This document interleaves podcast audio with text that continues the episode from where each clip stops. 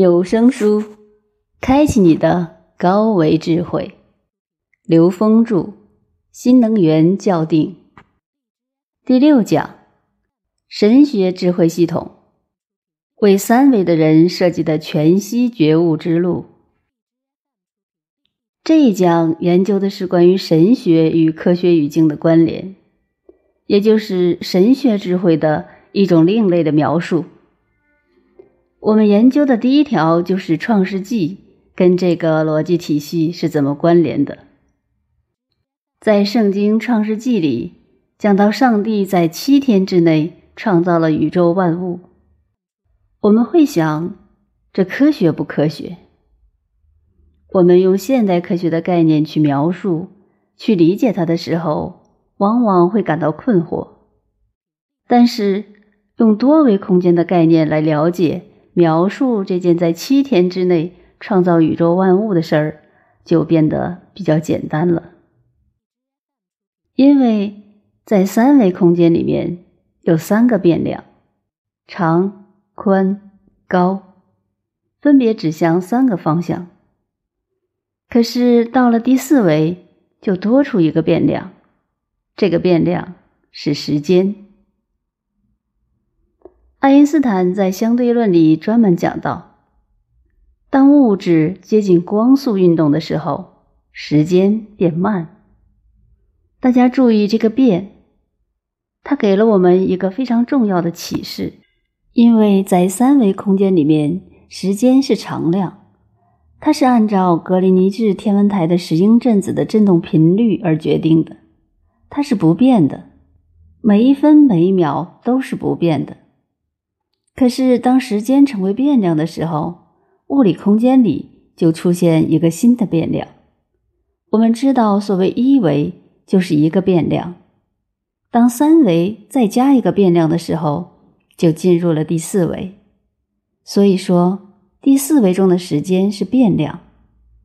时间是变量意味着什么呢？就是我们在时间轴在第四维的状态下。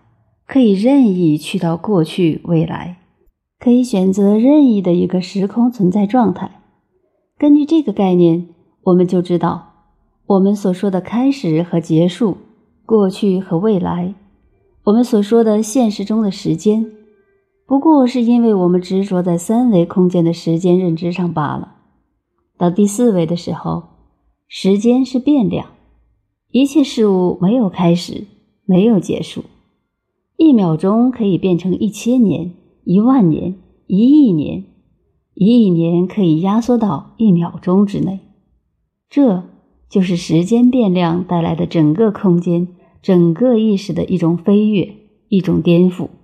所以在高维空间里面看我们三维的时间，其实是可以任意变换的，任意的延长、任意的压缩。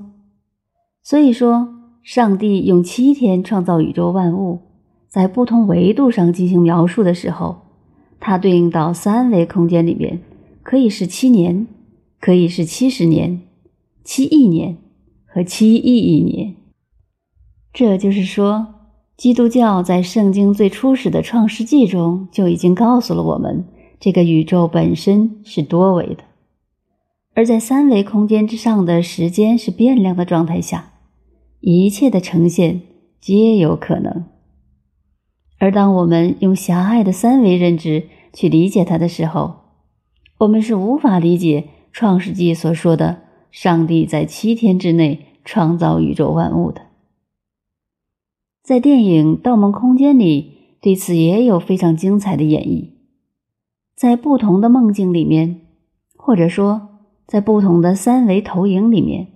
也就是在不同的时间坐标里面的时候，时间有着不同的界定尺度。在一个空间里面，两秒钟发生的事情，在另外一个三维空间里面却经历了几分钟，在下一个三维空间里面却经历了几个小时，甚至再往后就是几天。这种把时间看作是变量的思维，给了我们非常重要的超越时空的体验启示。也就是当我们到达高维的时候，时间已经完全不像是我们想象的这样了。所以，《创世纪》在一开始就隐喻了时间是变量这个简单的逻辑概念。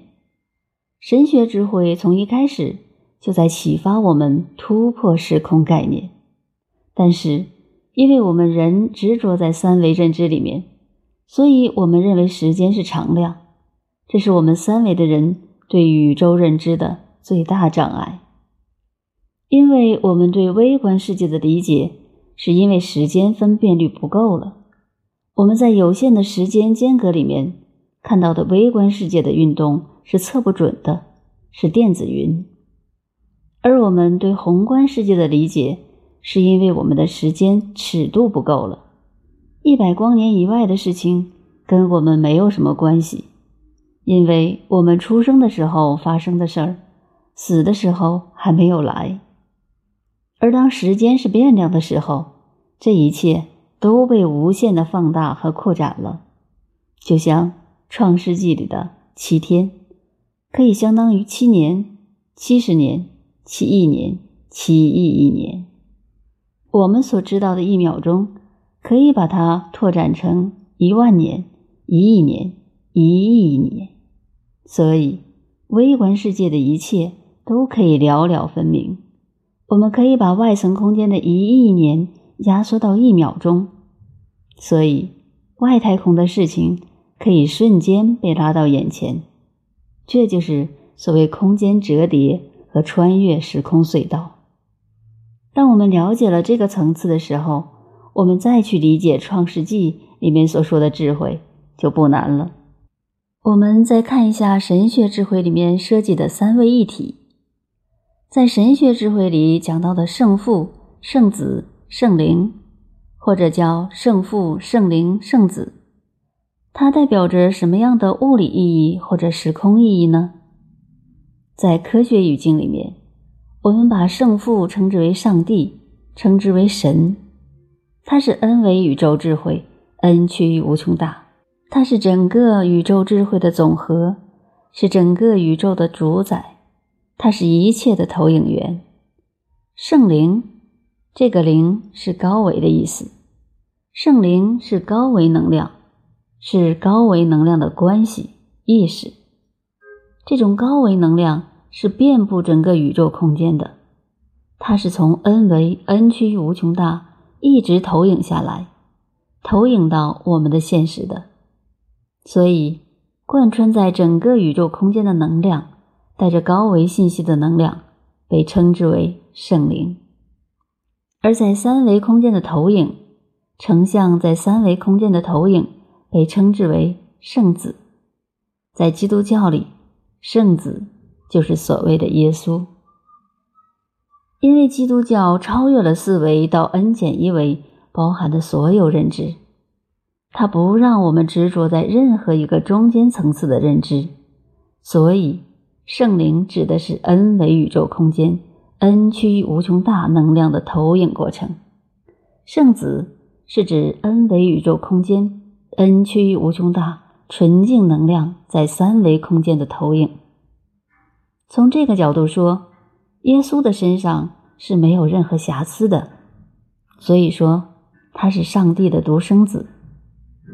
神学智慧系统认为，所有的人都是上帝创造的。都是它的投影，都是由 n 为 n 趋于无穷大投影出来的。但是，因为夹杂着不同维度的认知障碍，也就是所谓的那些原罪，而只有耶稣是一个纯粹的从 n 为 n 趋于无穷大，以人的形式投影到人这个三维空间的，所以他是一个纯粹的人。在基督教里说。只有借着耶稣的名，才能回归到神的国。因为只有跟这个最纯正的能量去共振的时候，才能跟 n 维能量 n 趋于无穷大产生最直接的共振。而中间的任何有形有相的能量，都不能把你带到 n 维 n 趋于无穷大的境界。所以，基督教不让崇拜任何中间层次的偶像，因为。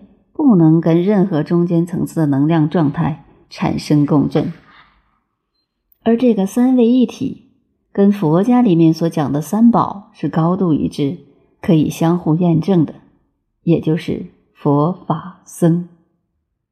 佛是恩为恩趋无穷大的宇宙能量智慧，法是贯穿于宇宙空间中所有的能量和它们的相互关系，僧就是在三维空间的投影。当然，在描述僧和圣子的时候是有一定的不同的，因为基督教里描述的圣子是指由 n 为 n 趋于无穷大直接投影成的一个纯粹的能量体。而在佛教系统里，这个僧其实是佛的化身，他本应是一个纯粹的能量，但是因为他是一个人，所以他的能量体系带着他的认知障碍，所以他不像基督教里描述的耶稣那样具有他的纯粹性。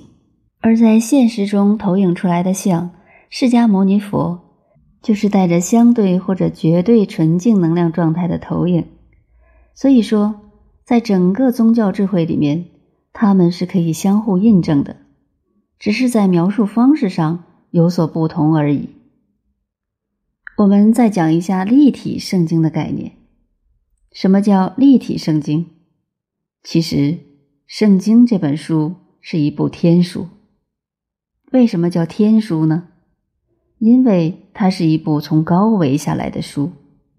其实，所有能成为经的书。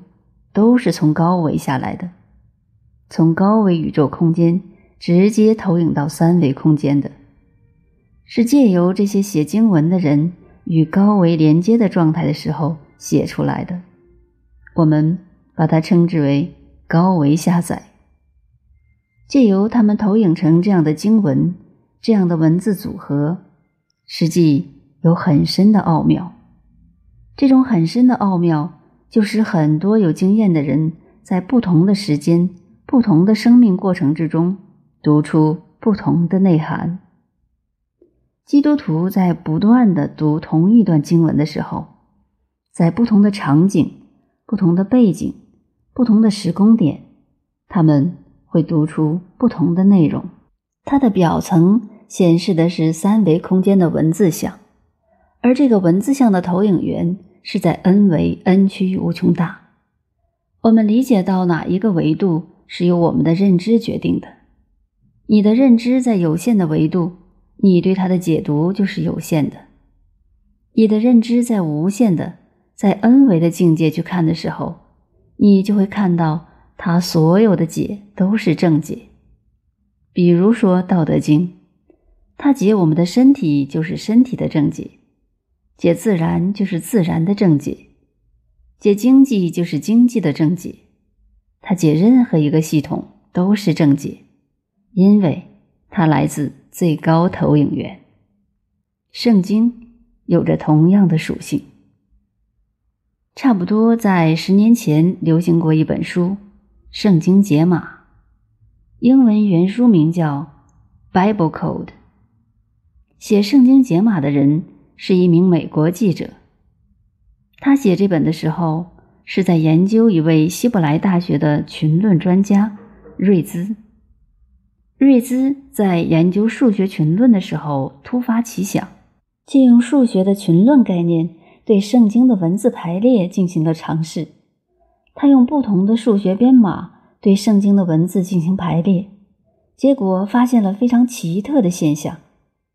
他对一组圣经文字做排列的时候，输入了拉宾的希伯来文的名字，当然是在他对希伯来文的圣经进行排列的时候。结果他赫然的发现，在整篇纸的中央，竖着写着拉宾的名字，而他的十字相交横的写了一句话，叫“刺客将行刺”。这本书是原版希伯来文。这个信息以希伯来文呈现出来了。他看到了这个结果后非常震惊，拿着结果去给拉宾的侍卫，侍卫把他转给拉宾。拉宾看了并不以为然，就把它放在一边了。一年之后，拉宾遇刺。当拉宾遇刺这个事实发生的时候，这个作者非常震惊。然后他回过头去看这张纸，发现上面还有暗藏的信息，在纸的某个位置写着“特拉维夫”。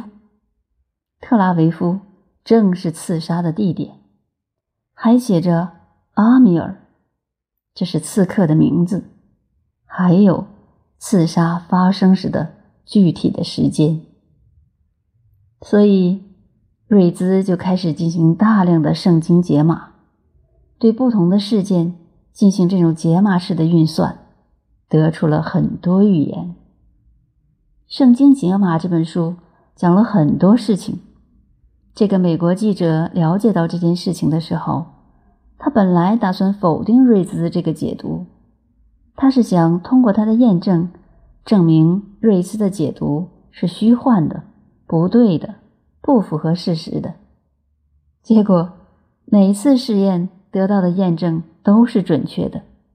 他找到五角大楼的解码专家，找到一些世界不同大学的数学专家去分析这个解码的方式，大家都认为这个方式是没有问题的。但是，拿同样的方式去解《战争与和平》，安娜·卡列尼娜却出现不了这个现象。根本没有这样的预言现象出现，这就给我们一个非常重要的启示：圣经本身是一个多维的全息的信息系统。当我们用不同的编码、用不同的系统去套它的时候，会套出不同的信息，而不同的信息相应的时空关系是可以和我们这个现实的时空产生关联的。